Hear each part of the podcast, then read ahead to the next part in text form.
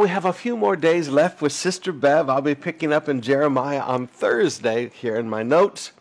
But you've got a few more days with Sister Bev, so she'll be with you in just a few minutes. But let me take you to Philippians chapter 1 today for our New Testament passage. Now, we're trying a different mic today. We're going to see how this works with the sound and everything. We're using like a mic we use on the platform that doesn't have big magnets in it and everything.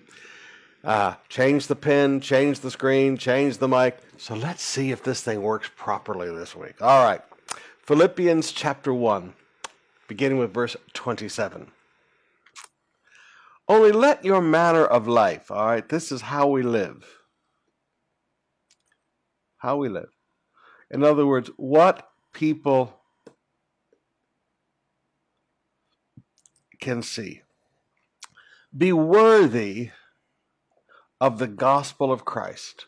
All right, now Paul looks at us and says, You know, would you please stop the sleeping around, stop the pornography, stop the, the, the clubbing, stop, stop all of this stuff.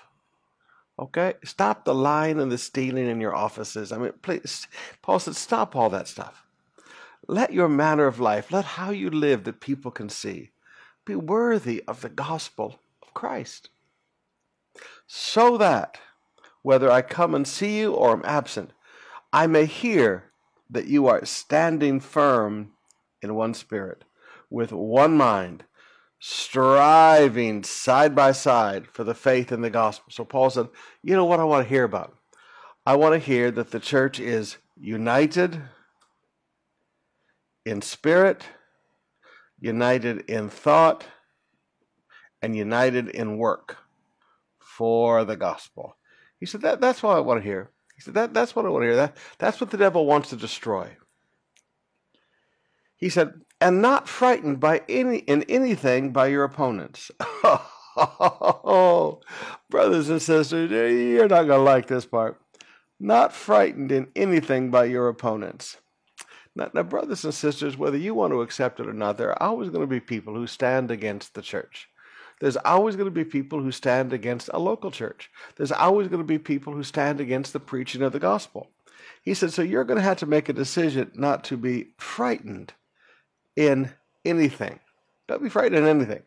He said, This will be, this is a clear sign to them of their destruction, but of your salvation, and that from God. He said, All right, you want, you want to know how it's, it's clear that God is with you. He said, You're not afraid.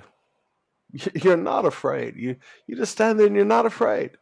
He said, Your lack of fear is a clear sign of their destruction and your salvation. And that, that salvation is from God. And it has been granted to you that for the sake of Christ you should not only believe in him, but also suffer for his sake. All right, this is this has been granted. Okay, this is a gift God gave to us. A gift that God gave to us is so that you, for the sake of Christ, that you should not only believe in him, but you should also suffer for him.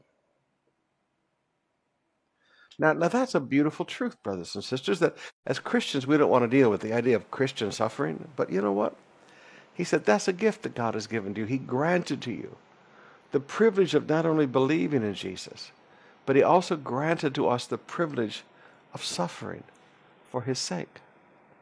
Engaged in the same conflict you saw I had, and now hear that I still have. So Paul said, Listen, you watched me suffer it's been granted to you to also suffer.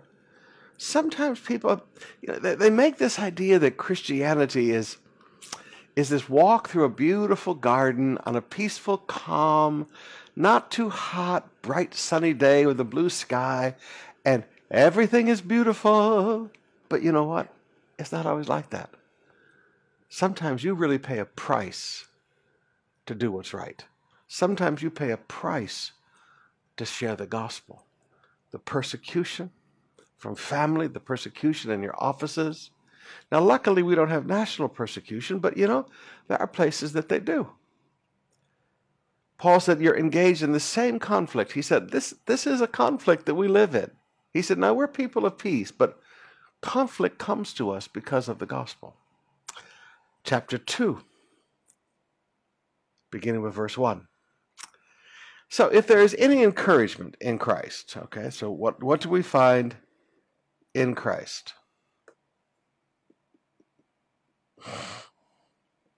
We find encouragement in Christ. We find comfort from love. We find participation in the Spirit, any affection and sympathy. Now he says, so if there's any of this in you, if, if you found encouragement in Christ, if you found comfort from being loved, if you found fellowship, participation in the Holy Spirit, you, you've had Holy Spirit encounters, any affection, any sympathy, complete my joy. Paul said, make my joy complete. Complete my joy. Why? How? By being of the same mind, having the same love, being in full accord and of one mind. So Paul says, This is how you make me happy as a pastor. Number one, you have the same mind. Number two, you have the same love. Number three, being in full accord. Number four, being of full mind. He said, How to make a leader a leader joyful. He said, Paul said, make my joy complete. How? Be of the same mind have the same page. You're moving in the same direction, all right? Have the same love. And this refers to the same quality of love. You know, there are some people that, that you love them with everything in you, and they love you back with this much, okay? He said, have the same quality of love for one another. You know, there are some people that love you a little bit. You, you want to have the same quality of love for one another. That's why Jesus said, Peter, do you love me? And Jesus said, Agape. And Peter answered, Yes, Lord, you know, phileo. I have a fond brotherly affection for you. He said, Do nothing from rivalry or conceit. All right? He said, Are you doing this because of competition? He said, are, are you doing this because of competition? Are you making yourself a rival against others in the church? and don't do anything out of conceit. Don't don't act out of pride. You're doing this because you think you're better than everybody else. He said, but in humility, count others more significant than yourselves. Now that's one of those real easy ones to preach, but hard ones to live. In humility, you put everybody else first in life. Okay, that that's that's how it goes. In humility, you let everybody else go first. Now you you have to understand, we live in a world where everybody's pushing themselves first. You know, like if, if I go stand in a line to buy something, it is very, very common that somebody will come and push their way in front of me and just stare at me. And well, that's fine. Obviously, you are in a bigger hurry than I'm at, okay? It's amazing to watch how people act in the world. But in the body of Christ, we're supposed to count everybody more significant than ourselves. Let, let them go first. It's okay. We're not trying to push our way through and trying to get everybody else out of our way. Let, let everybody else go first. Let each of you look not only to his own interest, but also to the other interests of others. All right, so he said it, it's okay. Notice the word only. It's okay to, to think about, hey, this is what I need to do for myself. This is what I need to do for my family. But he said, also look out for the interests of others. So he said, listen, it's all right to, to think about taking care of yourself but also make sure you think about taking care of others. Have this mind in you among yourselves, which is all which is yours in Christ. All right, all right here's this in Christ stuff again. In Christ, this is our mind. Who, though he was in the form of God, did not count equality with God a thing to be grasped but making himself nothing, taking the form of a servant, being born in the likeness of a man, and being found in human form, he humbled himself by becoming obedient to the point of death, even the death of the cross. Now, Paul said, that's how you and I are supposed to think. We think like a servant. We think with humility. We think with obedience, even to the point of death. We give ourselves for others. When God asks us to do something, we're willing to suffer to help other people. He said, now that's, that's the mind. That's how a Christian is supposed to think. We're not supposed to be thinking rivalry, I'm going to do this and I'm going to, I'm better than they are. We're not supposed to be thinking like that. We're supposed to be taking the form of a servant, humbling ourselves, becoming obedient. Therefore, and here's here's the big key, and this this is a major key. God has highly exalted him and bestowed on him the name that is above every other name. Now you you have to understand the path to pr- promotion the path to promotion from God is the path of humble service. That's it. You humbly work to serve others, and that is the path to promotion. That is how God exalted Jesus. It's not going to be any different for us. Now, again, the world tells you blow your own horn. The world tells you to step on other people and get your way up. The world tells you to take. You know, I've never understood people who want to destroy what others have done just to have something for themselves because it never lasts. It, it vanishes like, like smoke, okay? The path to promotion is humble service. So that at the name of Jesus, every knee should bow in heaven, on earth, and under the earth. Every knee bows. Now, hell is always what's kind of looked at as under the earth. So we're talking about heaven, earth, and hell. And every tongue confess that Jesus Christ is Lord to the glory of the Father. Now, notice every tongue confess, not just the angels and not just the Christians. There will come a day that every human being that has ever lived and is alive at that time will confess, speak the same thing as God, as homologia, will confess that Jesus Christ is Lord. There will come a day when no longer will Jesus be coming to his own and his own received him not. There will come a day when Jesus will not face rejection. When Jesus returns to this earth, every human being that has ever lived is alive at that time Every demon, every angel, Satan himself will confess Jesus is Lord. All right, let's open up our hearts and spend some time in worship.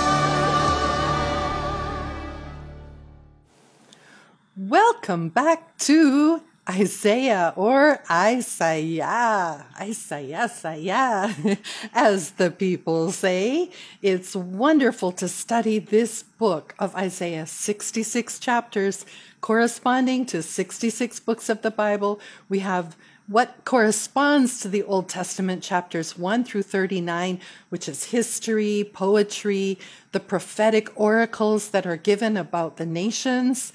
And then we have chapter 40 to 66, which is comfort, comfort ye my people, says the Lord. We have so much about the Messiah.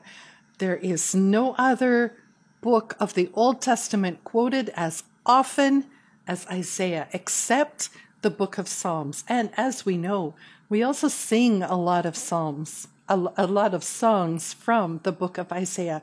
Wonderful book. Well, today it's Monday, so I didn't see you yesterday.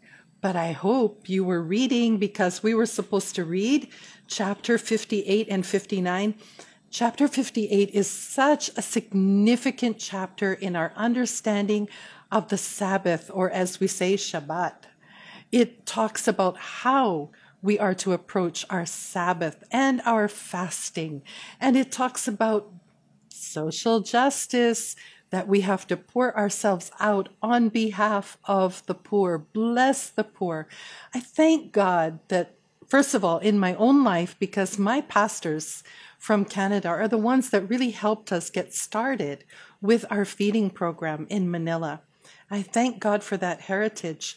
And until now, even though they've been in heaven for years, their organization continues and continues to help us in our support of that feeding program. So thank God for people who get involved and thank God for the heritage of COP and all that you do, COP, in blessing the poor and and feeding the poor because it says then you will call on the Lord and the Lord will answer. And of course it talks about the importance of the Sabbath of setting aside one day for the Lord. You know, that's not easy when you are work from home, is it? And I know a lot of you are work from home. Some of you, if you're seniors or young people, you're just stay at home and it's God bless your hearts. But it's not easy when you when you go to work, you go to work and then you leave your work and you come home and then you're home. But when you work from home, you can never come home. you're just there. And the tendency, I know your tendency, you tend to, when you get up in the morning, you start working and you're working and you're working and your, your kids want something, I'm working. And your husband wants something, I'm working and it's time to go to bed, but you've got another idea and you're working. and a client wants an order, so you're working. Work from home can be exhausting, but the Bible makes it very clear, and it's so clear in the chapter 58 of the book of Isaiah. We all need a Sabbath. We need a day, a day of rest, and a day to give to the Lord. Amen. So that was important. And just one verse I'll read to you from chapter 59 because it's the verse right before our reading for today. Chapter 59, verse 21. And as for me, this is my covenant with them, says the Lord. My spirit that is upon you, and my words that I have put in my mouth, shall not depart out of your mouth, or out of the mouth of your offspring, or out of the mouth of your children's offspring, says the Lord, from this time forth, forevermore. What a beautiful encouragement. What a beautiful reassurance that this word that we value so much, that we treasure, this word of God, it will not depart from our mouth. Not only our heart, not only our brain, but also not depart from our mouth. And there's assurance also from our children and our grandchildren. God's word will be faithful in their mouths as well. And now today we come to chapter 60. Wow, out of 66 chapters, we are already going to start reading chapter 60. Now, these verses that we're about to read in chapter 60, they're verses we can take such encouragement from. We can be greatly encouraged. They're verses wherein we can see the character of God, the desires of God, the heart of God. But they are also verses that are prophetic. So they still have a future fulfillment as God brings Israel together and as God reigns again here on this earth, like his feet on this earth, reigning from Jerusalem. All right, chapter 60. Arise, shine, for your light has come, and the glory of the Lord has risen upon you. For behold, darkness shall cover the earth, and thick darkness the people.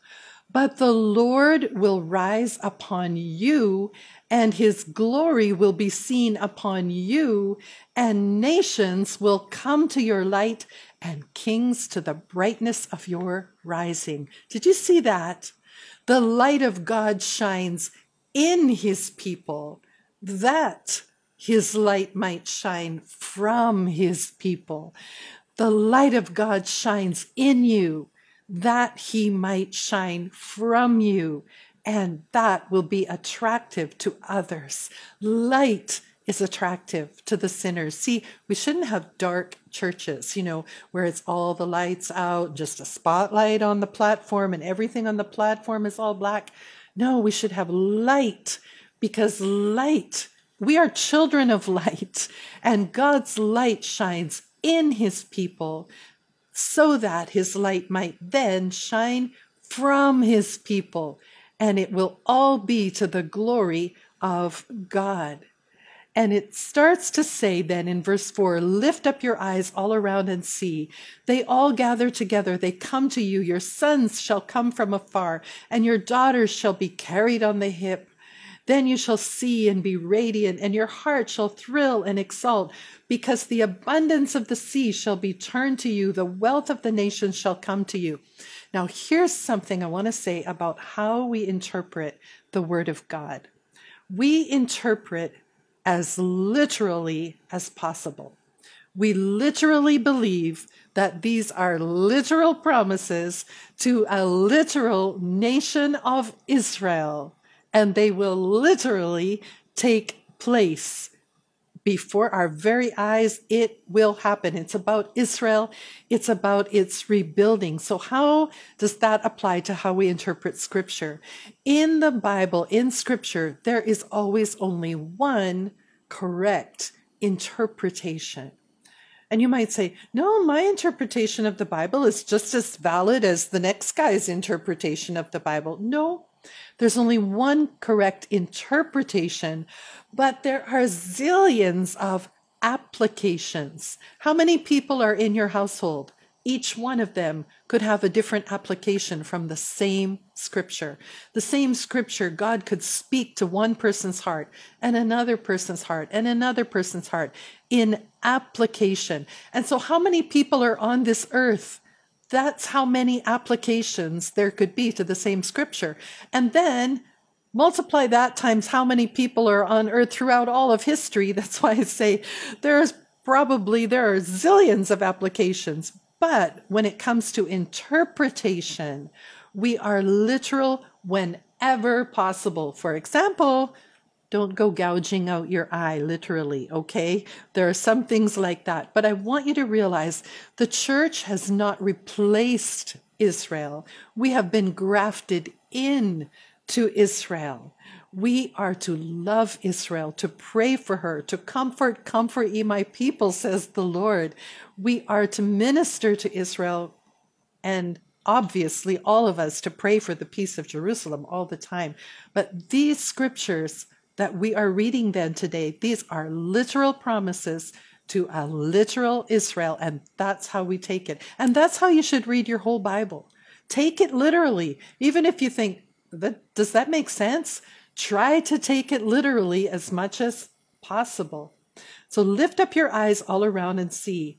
They all gather together. They come to you. Your sons shall come from afar, and your daughters shall be carried on the hip. Then you shall see and be radiant. Your heart shall thrill and exult because of the abund- because the abundance of the sea shall be turned to you. The wealth of the nations shall come to you. A multitude of camels shall cover you. Do you want that literally to take place in your life? well, maybe in Israel, because camels, camels, peacocks, different things were considered valuable. And, you know, there's jokes in Israel now when you go there. Oh, what a beautiful daughter you have. I'll give you 5,000 camels for her. Camels are important, they're valuable. And yeah, the nations around could bring camels to Israel as gifts, but I don't think you want camels covering your house and lot, do you? But you do want the application of this you want prosperity, and this is prosperity coming to God's people. You do want prosperity coming to your house, just not a bunch of camels. Prosperity will look different in your house. The young camels of Midian and Ephah, all those from Sheba shall come.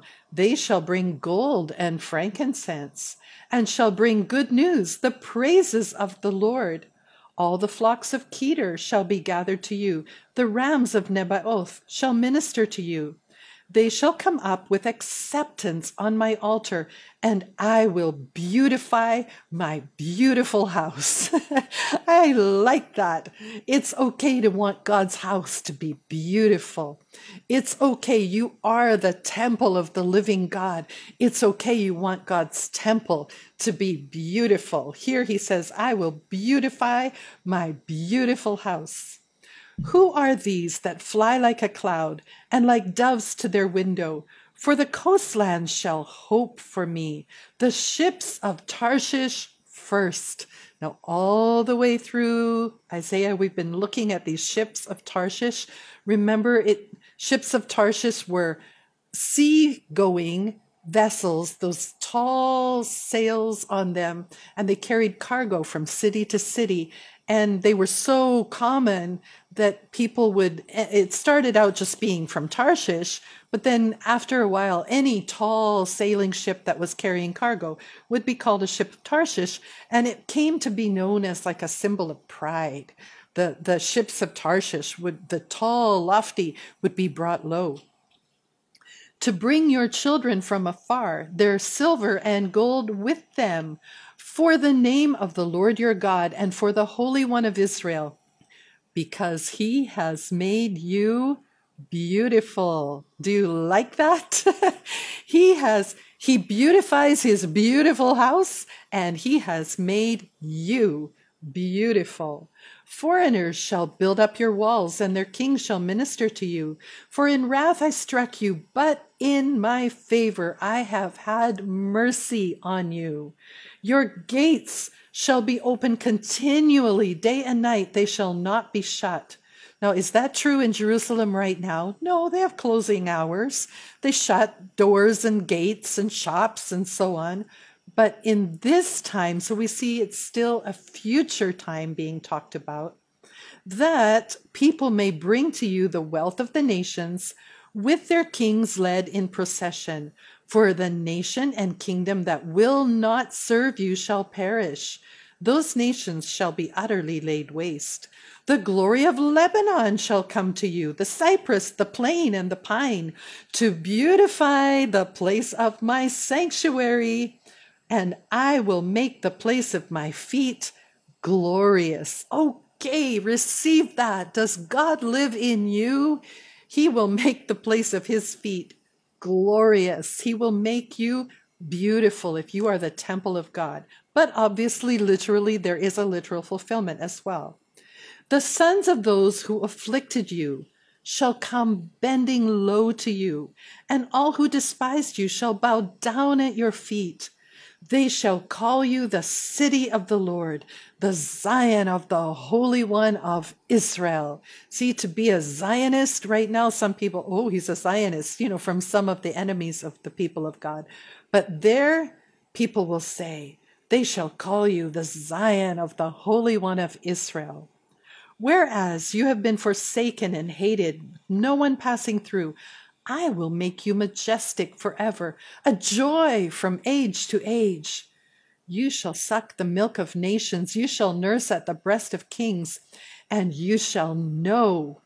There's that phrase, and you shall know that I, the Lord, I am your Savior and your Redeemer, the mighty one of Jacob.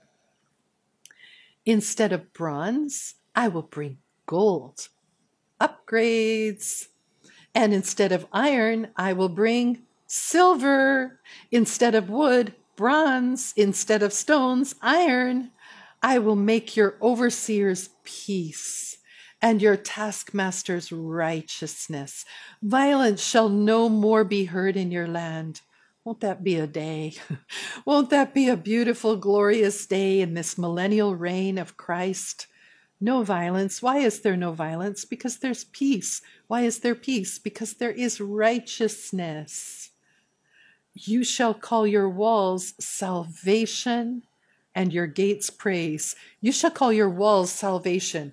You are surrounded by this fortress, these walls around you. It's not just city walls, stone walls, but you will be surrounded by Yeshua, salvation. You are in Christ and He is your fortress. He is your refuge. He is your strength. He is your hiding place. He is your shelter. Amen. The sun shall no more be no more your light by day, nor for brightness shall the moon give you light. But the Lord shall be your everlasting light, and your God will be your glory. Your sun shall no more go down, nor your moon withdraw itself, for the Lord will be your everlasting light, and your days of mourning shall be ended. You know, some of you right now, you're, we're coming through this COVID period. You are in days of mourning. You've had loved ones die, maybe from COVID, heart disease, stroke, different kinds of diseases that have come against your dad, your mom. People have died and you are mourning, but your days of mourning, it feels like it will last forever, but it won't. Your days of mourning shall be ended. Amen. Your people shall all be righteous. They shall possess the land forever. The branch of my planting, the work of my hands, that I might be glorified. The least one shall become a clan, and the smallest one a mighty nation. I am the Lord. In its time, I will hasten it. Oh, that verse right there, that phrase right there, that is a mouthful. That is a heartful. In its time, I will hasten it. Do you know that every promise has the perfect time of fulfillment? And in it, sometimes we pray, Lord, hasten, hasten. I want to see it now. In its time, when the promise is to be fulfilled, it will come quickly. It will come fully and completely and quickly. In its time, I will hasten it. Now, we're going to read chapter 61. And chapter 61 is definitely a messianic or it talks about Messiah. It's a prophecy about Messiah. How do we know this so definitely? Because these verses we're about to read, this is quoted in Luke chapter 4, verse 18, quoted by Jesus himself. And he said it refers to him. He said, Today, this scripture is fulfilled in front of you. So it says, The Spirit of the Lord God is upon me who? Messiah. Is the Spirit of the Lord God upon you? I hope so. Yes. So, yes, we can also apply these verses to ourselves, but the literal first interpretation, it's about the Messiah. The Spirit of the Lord is upon me because the Lord has anointed me to bring good news to the poor, we're going to preach the gospel to the poor in Jesus' name.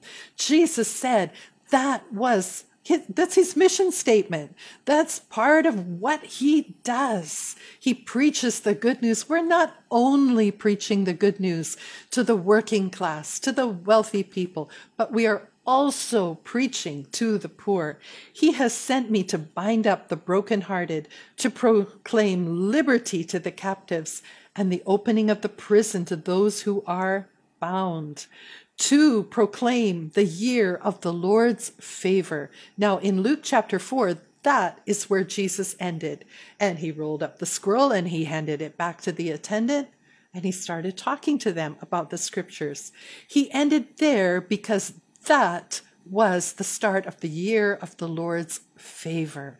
When the Lord Jesus is walking among us, salvation has come to us.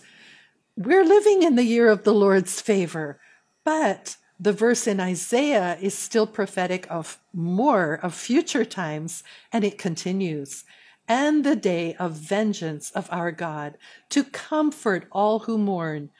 Still, this purpose to grant to those who mourn in Zion, to give them a beautiful headdress instead of ashes. There's that word beautiful again. God wants us to have beautiful things. Now, ashes, people would put ashes on their head to indicate mourning. And God is saying, instead of mourning, I'm going to give you a beautiful headdress, the oil of gladness instead of mourning. So, beautiful headdress instead of ashes, which symbolizes mourning, the oil of gladness Jesus was anointed with the oil of gladness beyond or above his fellows. We have a happy Jesus. It's joyful to serve the Lord. It's an honor to serve the Lord, but it's joyful to serve the Lord. Oil of gladness instead of mourning. These are things, opposite things, choices that are completely opposite one from another that we get to make. You don't have to put on a certain garment in the morning. You choose, I'm going to put on this garment. I'm going to do this instead of this. Okay. Opposites that the Lord is giving us.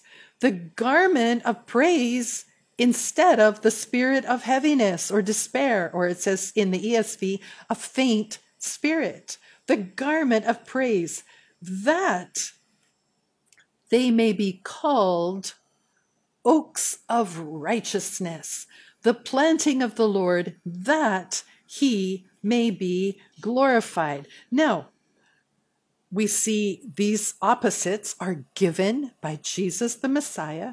It's our choice to put them on, and they have a purpose that people are going to see.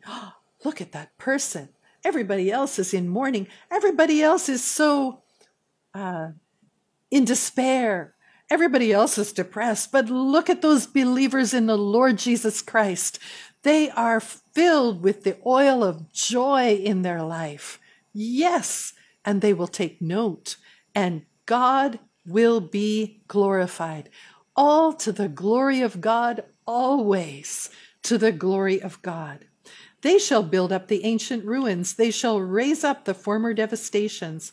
They shall repair the ruined cities, the devastations of many generations. Strangers shall stand and tend your flocks. Foreigners shall be your plowmen and vine dressers. But you shall be called the priests of the Lord. They shall speak of you as the ministers of our God.